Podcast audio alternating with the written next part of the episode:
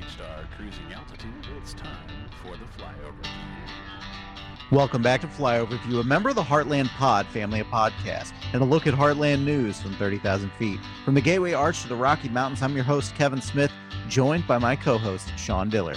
Hey, Sean, you ready to start this show? I don't know. Are we ready to replace Justice Breyer with a strong progressive? I don't know, Sean. You know, there's an election in three years. We, we might want to give the voters some time to vote on. All right, folks, let's start the show.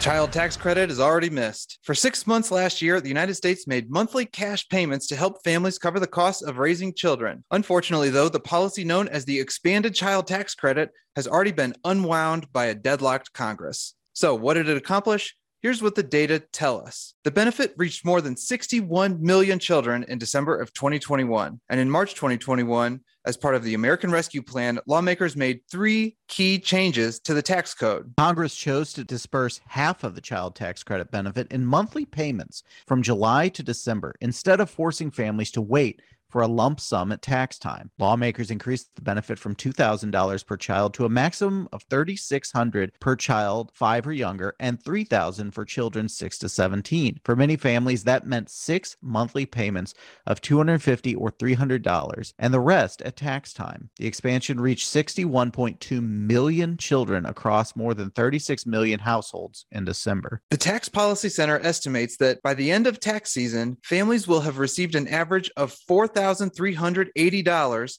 from the 2021 expanded child tax credit compared to $2,300 before. The payments cut monthly child poverty by roughly 30%, says Megan Curran, a policy director at Columbia University Center on Poverty and Social Policy. She says the first payment in July kept 3 million children out of poverty. By December, 3.7 million children were lifted out of poverty. Overall, the monthly child tax credit payments have, in effect, by the end of their six months, reduced child poverty in the U.S. by about 30%.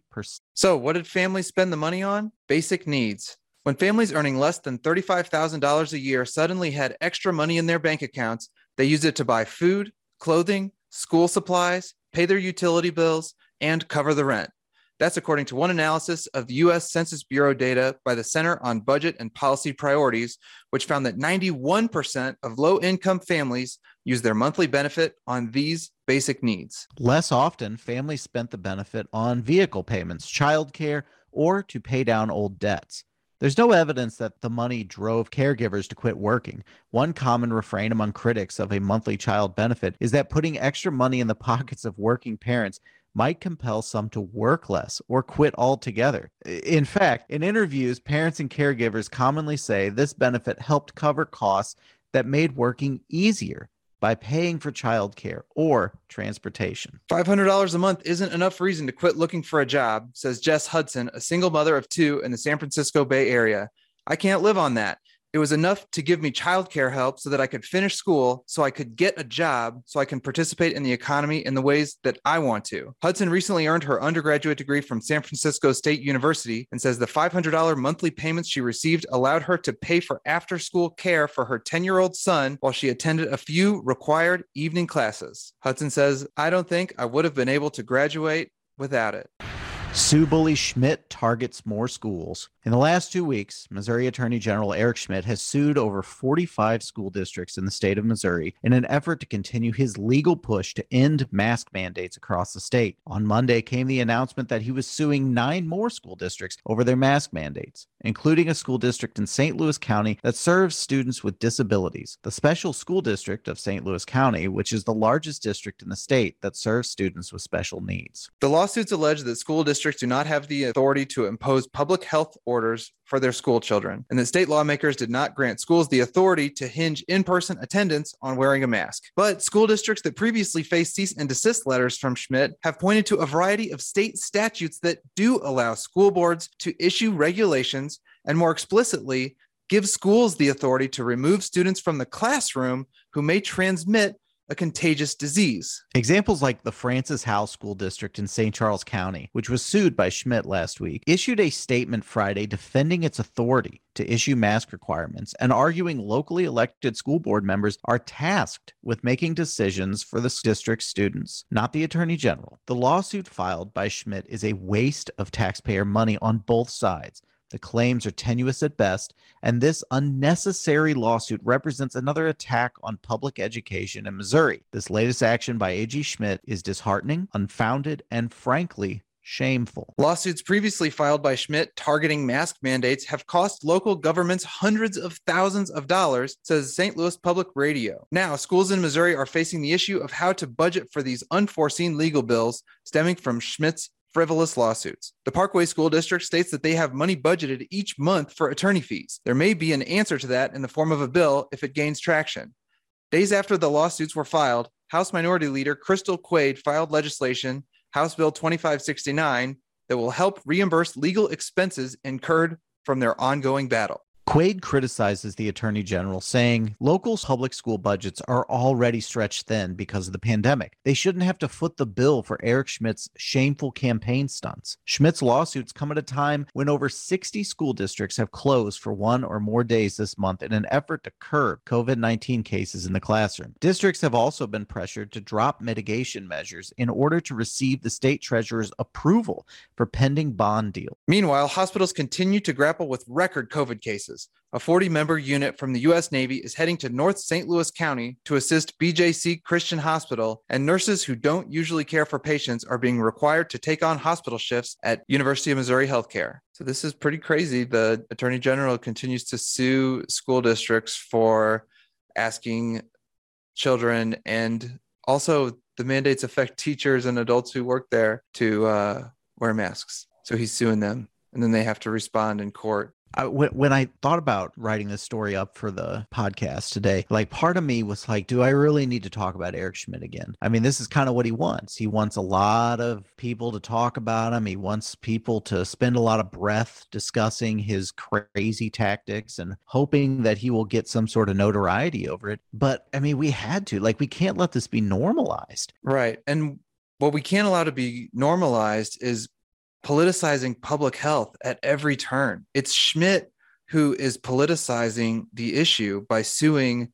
schools. The schools are just trying to be cautious because we know that people are getting sick and dying. And we also know that in a lot of these places, people aren't vaccinated.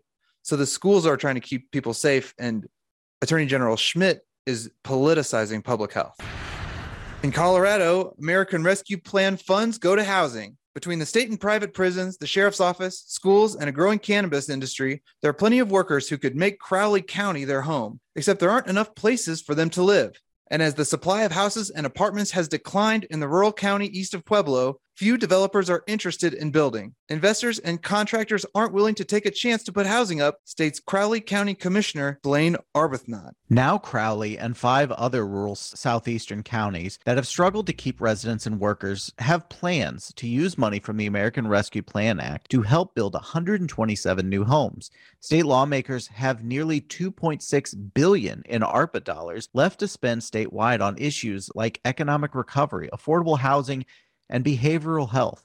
State agencies are also expected to receive billions from the bipartisan infrastructure package. Crowley County, along with Baca, Bent, Kiowa, Prowers, and Otero counties, are putting a total of $650,000 in federal stimulus money toward initial development costs, such as land surveys and building permits. By helping bring down costs, they hope to entice a private developer to build workforce housing across southeastern Colorado. Crowley County will also use some of its 1.2 million stimulus funds to finish a water project that would better deliver water to northern and eastern parts of the county. The project has been planned for two decades, Arbuthnot says, but the county never had the funds to build it. This gives us an opportunity to do something that's been needed for some time, which can be said about almost everything coming from ARPA and the bipartisan infrastructure bill.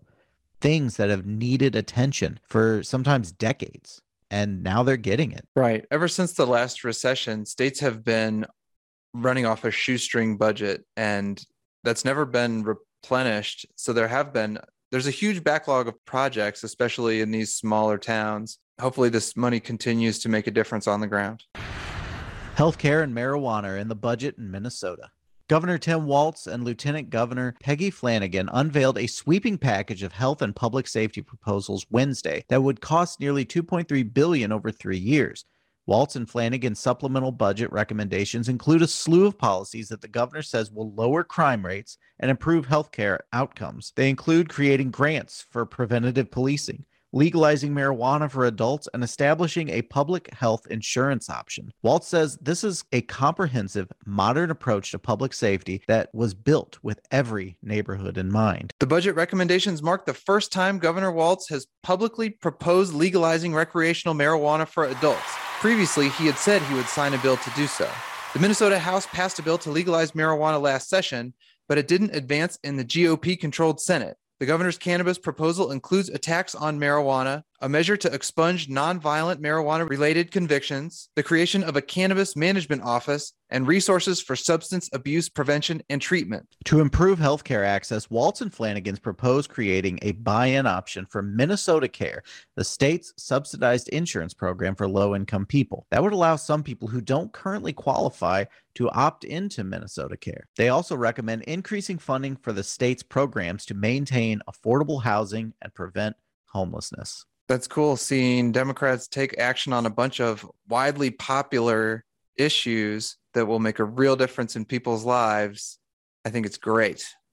Hey there, folks. I hope you're enjoying the show. I want to remind you that we are a 100% listener supported family of podcasts, all under the umbrella of the Heartland Pod. You can catch our flagship show, The Heartland Pod, on Mondays every week with Adam Sommer, where he delivers an opening statement before being joined by Sean Diller and Rachel Parker for a talking politics session on the week that was and diving into elections, legislation, and public policy. You can also join Adam on most Tuesdays and Thursdays for Let's Have a Chat, featuring interviews with folks of interest from around the Midwest.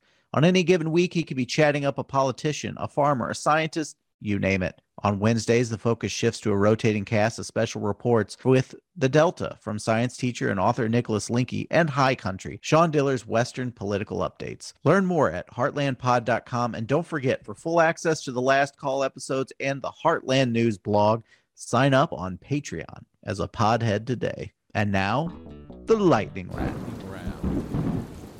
It's just plain unconstitutional. Assembly leaders in Wisconsin for the second time have rejected a proposal from Republican lawmakers to pull back Wisconsin's electoral votes cast in the 2020 election, which is illegal. Representative Timothy Ramthun, a Republican from Campbellsport, introduced a resolution during a floor session on Tuesday that would take the impossible step of retracting the state's 10 electoral votes cast for President Joe Biden in 2020. Assembly Majority Leader and Republican Jim Steineke, who leads the committee, said in a tweet Not only is it illegal, it's just plain unconstitutional. As chair of the Rules Committee, there is zero chance I will advance this illegal resolution. Popular conservative website Gateway Pundit falsely reported that the move had been successful. Kari Lake, a Republican candidate for governor in Arizona, then tweeted to her over 100,000 followers Huge breaking news! Wisconsin Assembly votes to withdraw its 10 electors for Joe Biden in the 2020 election. As of Tuesday morning, the tweet reporting inaccurate information was still up, despite Gateway Pundit recasting the story. Illinois Governor Pritzker vetoes COVID 19 sick leave for school workers, saying only the vaccinated deserve it. Unvaccinated teachers and school employees don't deserve COVID 19 sick leave, so no educators will get it until a bill excludes the unvaccinated, said Governor J.B. Pritzker. He vetoed the bill January 24th after allowing it to sit on his desk for months. The bill passed with bipartisan support in October of 2021 and would have given paid administrative leave to schools, college, and university employees for absences related to COVID 19 rather than making them take sick leave. Pritzker, however, said it should only apply to those who are fully vaccinated against COVID 19. The governor's office simultaneously announced efforts with two of Illinois' teacher unions to provide paid leave for every public school and higher education employee who is fully vaccinated or has received the required doses to become fully vaccinated within five weeks of the law passing. The replacement bill hasn't been filed yet, but would be identical to the original, except for discriminating against unvaccinated employees. So, this is a Democrat that does seem to be politicizing COVID. Yeah. Also, it just seems a little bit at his wits' end, which I can understand. But yeah. Free press advocates call on Senate GOP to restore media access. Free press advocates called Wednesday for Iowa Senate Republicans to reverse their decision to bar journalists from the floor of the chamber. Therese Grant, president of the League of Women Voters of Iowa, said Wednesday during a State House news conference when news of these restrictions became known, it was an immediate red flag, a threat to the freedom of the press and thus a threat to our democracy. The League of Women Voters of Iowa and the Interfaith Alliance of Iowa held the event to protest the decision by Senate Republican leaders to move media from their traditional seats on the chamber floor up to a third floor gallery. Grant goes on to say the League of Women Voters wants the press to be able to have direct access to legislators so that all Iowans have the most accurate information about the actions and decisions that are made on a daily basis. Connie Ryan, the executive director of the Interfaith Alliance of Iowa, said politicians name calling, belittling, and harassing, demonizing, and dismissing the free press to further their own agenda ensures the public cannot be fully informed of our government's work and actions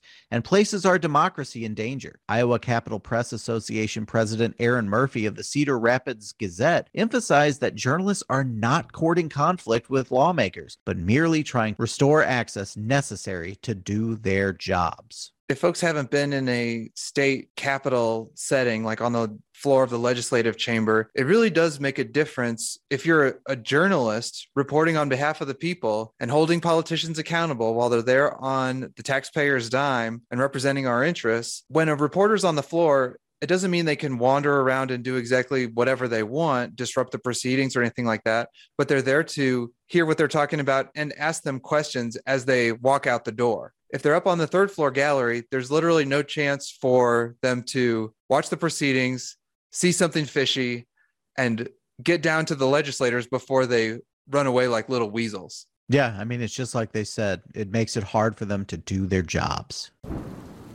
These things just happen, guys. In Kansas, State Representative Steve Huebert, during a four hour House debate on Tuesday, defended an obvious attempt by Republicans to gain an upper hand in congressional races through redistricting as simply a political process. The Republican from Valley Center was responding to complaints by Democrats about a rushed process that ignored the voices of residents who wanted to keep the Kansas City Metro together in a single district, setting the legislature up for an inevitable court battle over diluting the voting power of Black and Latino voters gerrymandering, partisan politics, all those things that are being discussed and talked about right now are just things that happen, said Huebert. They always have and they always will. The GOP dominated House advanced legislation along party lines that would install a GOP drawn map that removes a majority minority population in Wyandotte County from the third district. There are not enough vomit emojis in the world for to describe how I felt you're in that shed. Has this guy ever heard of the Civil Rights slimy Act? as possible. oh my God. Yeah. The 13th, 14th, 15th Amendments. Representative Tom Burroughs, Democrat of Kansas City, said the attempt to water down the voting power of an ethnic community as diverse as Wyandotte County is shameful. People of color deserve to have a voice, whether you like it or don't. Indiana rep says, Give me ivermectin. Proposed legislation by two Republican members of the Indiana House of Representatives seeks to remove the bureaucratic red tape that limits doctors and pharmacists from dispensing ivermectin, a drug not approved for the treatment or prevention of COVID 19 by the Food and Drug Administration. Representative John Jacob is a disciple of freedom and believes personal choice should extend into the doctor's office and pharmacy. He told WISH Team 8 that he took ivermectin when he was diagnosed with COVID 19 last summer. According to Jacob, I think it's very clear that there's a certain slant on information flow. In other words, the medical community, the government, has been censoring and having only certain information come out as being a viable treatment. You mean like peer reviewed? Certain information? Gosh. Just to clear things up, Jacob says he has not talked to any doctors about the legislation. Well, folks, that's all the time we have. I want to thank you for joining us. If you have a story you feel we should look into, tweet us at the Heartland Pod. This week's episode featured reporting and information from NPR, the Missouri Independent, KMOV St. Louis, the Colorado Sun, IllinoisPolicy.org, the Minnesota Reformer, Milwaukee Journal Sentinel, Iowa Capital Dispatch, Kansas Reflector, WISH Indianapolis, and the Kansas City Star. The Flyover Review is a production of Mid Map Media LLC. Learn more at www.heartlandpod.com or at the Heartland Pod on Twitter. See y'all next week.